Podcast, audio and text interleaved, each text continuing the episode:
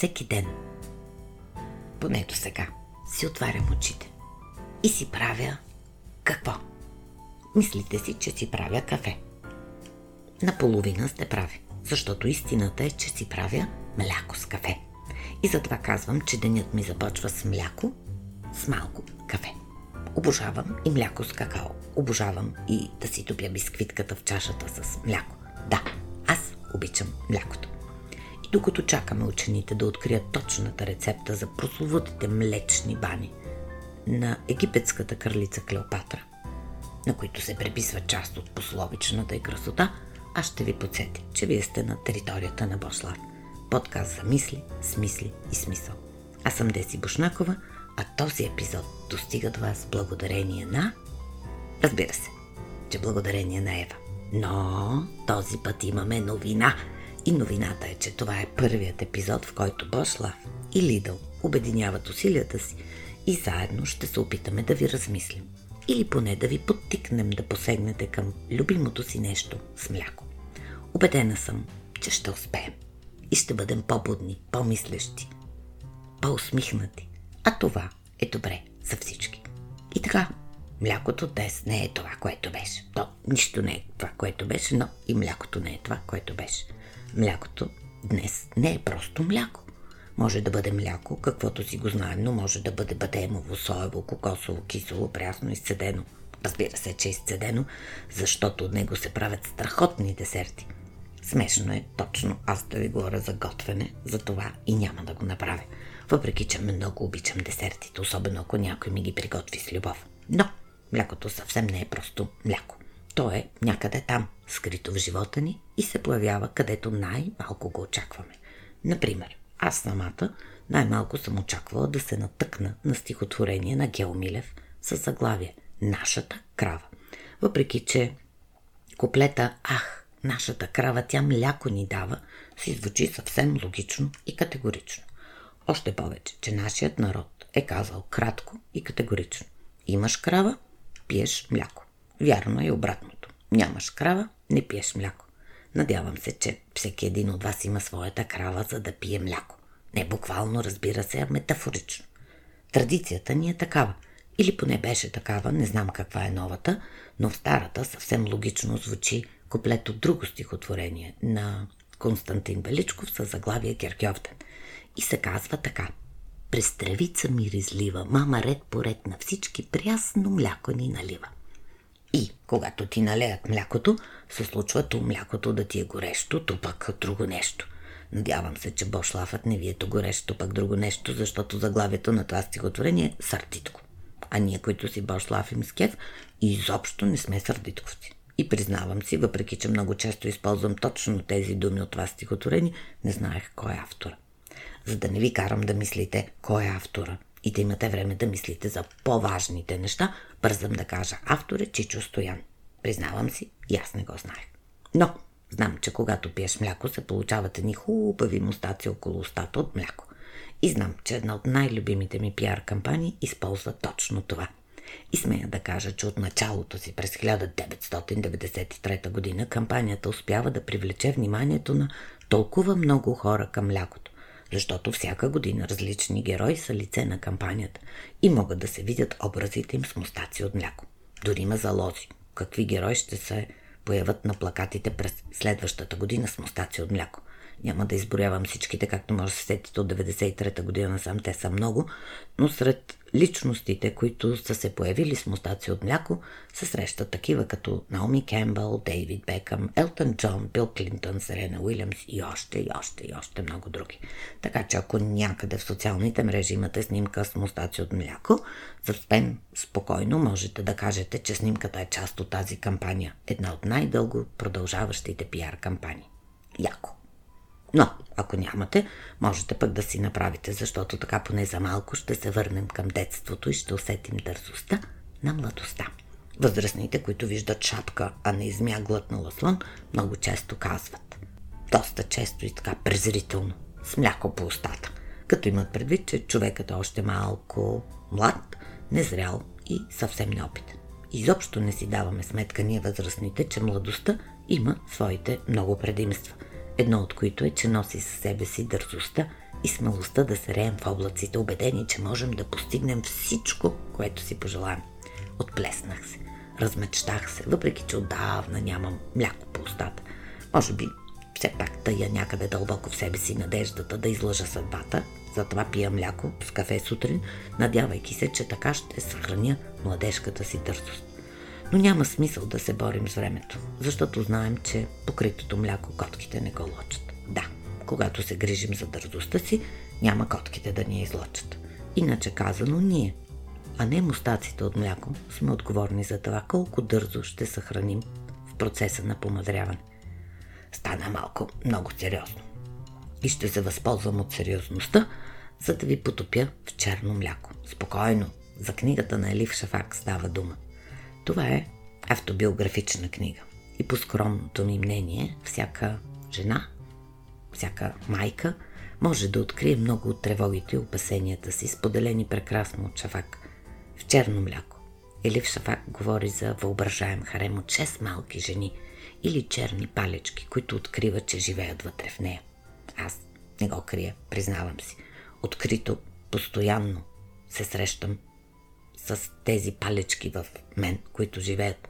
И съм абсолютно съгласна. Вярвам, че спокойствието в моя живот зависи от способността ми да успея да постигна съгласие между техните желания и моето. Казва, че ако някога сте се чувствали на кръстопът, тази изпълнена с хумор и прозрения книга може в голяма степен да ви помогне да откриете вашия път. Истината обаче, че трудно се ориентираме в Млечния път, въпреки че знаем, че това е галактиката, в която се намира нашата Слънчева система. Защо е трудно? Защото Млечният път е голям, много голям, безкрайно голям. Не знам дали можете изобщо да си представите тази галактика с между 100 и 120 хиляди светлинни години в диаметър, която съдържа от 100 до 400 милиарда звезди. А според кръцката митология, все пак в училище се изучават старогръцки легенди и митове, Млечният път се е появил от млякото на Хера, жената на Зевс, когато е трябвало да закърми Херкулес и той да стане безсмъртен. Признавам си, съвсем, ама никаква идея си нямам какво означава 400 милиарда звезди, нито 120 хиляди светлинни години в диаметър. Единственото, което мога да кажа е, че това ми звучи безкрайно, ма много безкрайно, ужасно безкрайно, безкрайно, огромно, всеобхватно и безгранично – точно както звучи светът за всеки, който според възрастните има мляко по устата. За младите светът е безкрайен, възможностите са безкрайни и ентусиазмът им е безкрайен. И много често ми се случва да казвам на някой. Лъжа. По-скоро на ум си го казвам, защото не винаги имам коража да го кажа в лицето, да казвам си. Добро утро, Минке! Мляко квася. Казвам го, когато някой ми каже, че ми е минало времето, че това не може да се случи, че няма точно аз да успея, защото винаги има защо. На тези хора, които така реагират, им казвам на ум. Най-често на ум. Добро утро, Минке, мляко квася. И никой не ме пита дали знам как се кваси мляко. Истината е, че не знам. Защото това са хора, тези на които им казвам добро утро, Минке, мляко квася, които въобще не разбират какво им се говори и реагират абсолютно по неадекватен, поне според мен, начин. Истината е, че преобладаващият наратив днес е точно обратният. Навсякъде срещаме твърдението. Перифразирано много пъти, но горе-долу смисълът е същия. Очаква ви от пиле мляко. Иначе казано, пред вас има огромно изобилие. Всичко, което някой може да желая. Дори най-редките и трудно откриваеми неща, дори и такива, които не си си представил, че съществуват. И ти точно ти можеш да се бориш и да ги получиш. Не знам за вас, но аз съм израснала с убеждението, че едно от най-добрите неща за сладки сънища е чаша топло мляко преди лягане. Казват, че така се приспиваме много добре. Не знам колко е вярно, защото по традиции на дядо Коле да оставяме топла чаша мляко, а последното, което искаме е той да заспи и да, занесе, да не занесе подаръците на всички послушни деца. Но няма да отделям време за това, кое е вярно или не. При мен действа и това е важното. Ако при вас броенето на овце действа, значи за вас това е правилният подход.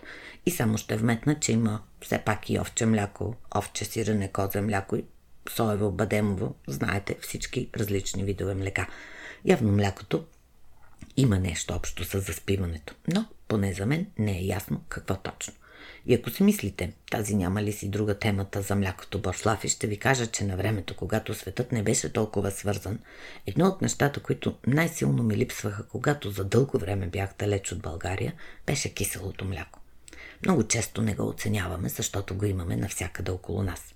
Но бактерията Lactobacillus bulgaricus е дълбоко загнестена в нас. Поне аз слагам кисело мляко на много неща. Хапвам си го ей така и най-вече на айрян и на таратор. Най-вече на таратор.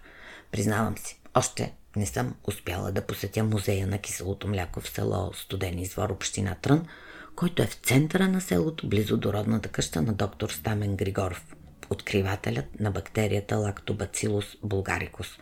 Но ако продължават тези ограничения и тази извънредна ситуация и пътуванията по света са ограничени, със сигурност това е една от възможните ми дестинации за лятото. За млякото. И мястото му в моя живот мога да башлафя много дълго. Но си признавам, така и не се научих да ям мляко с ориз. Не, не, не, категорично не. Ако някой ден обаче отворите хладилника и извикате кой ми взе сиренцето, значи сме от една порода. А аз сиренцето го обичам и с лютеничка. И понеже обичам да ви предизвиквам, мисля, че най-накрая намерих начин как българите да спечелят Нобелова награда. Но преди това ще ви кажа, че учените, с които свързваме Нобеловата награда, но не тези, които са спечели, едни други учени, смятат, че хората са започнали да употребяват животинско мляко преди около 10-11 хиляди години – едва след като са опитомили дивите кози и овце. И да се върнем на Нобеловите награди и как можем да ги спечелим. Да, естествено, свързваме ги с учените. И за да спечелим тези толкова желани награди или поне една от тях, просто според учените трябва да надминем шведите по... Сега идва интересната част. И като ви казвам, че учените понякога правят странни изследвания, моля ви, доверете ми се. Вижте какво са открили учените. Страните, чието граждани пият мляко, печелят повече Нобелови награди. Според проучване от 2013 година, държавите, чието граждани консумират най-много млечни продукти на глава от населението, печелят и най-много Нобелови награди. Швеция на върха на списъка с 31,855 награди на всеки 10 милиона шведи. Средно всеки швед консумира 350 литра мляко годишно. И така, сега вече знам, че много от вас си казват, ако беше толкова просто до сега да сме го направили, мляко не е достатъчно. Само мляко не е достатъчно, разбира се. Да, можем да добавим и други млечни продукти.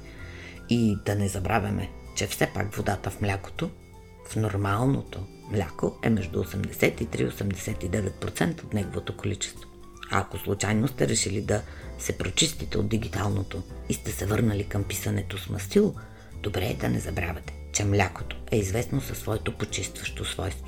С негова помощ можете да се отървете от мастилените петна под дрехите и от потъмняванията на позлатени предмети. Да, млякото е толкова всеприсъщо в живота ни, че можем съвсем спокойно да кажем, че на пазара на млечни продукти има отпиле мляко. Каквото и мляко да пиете обаче, не забравяйте.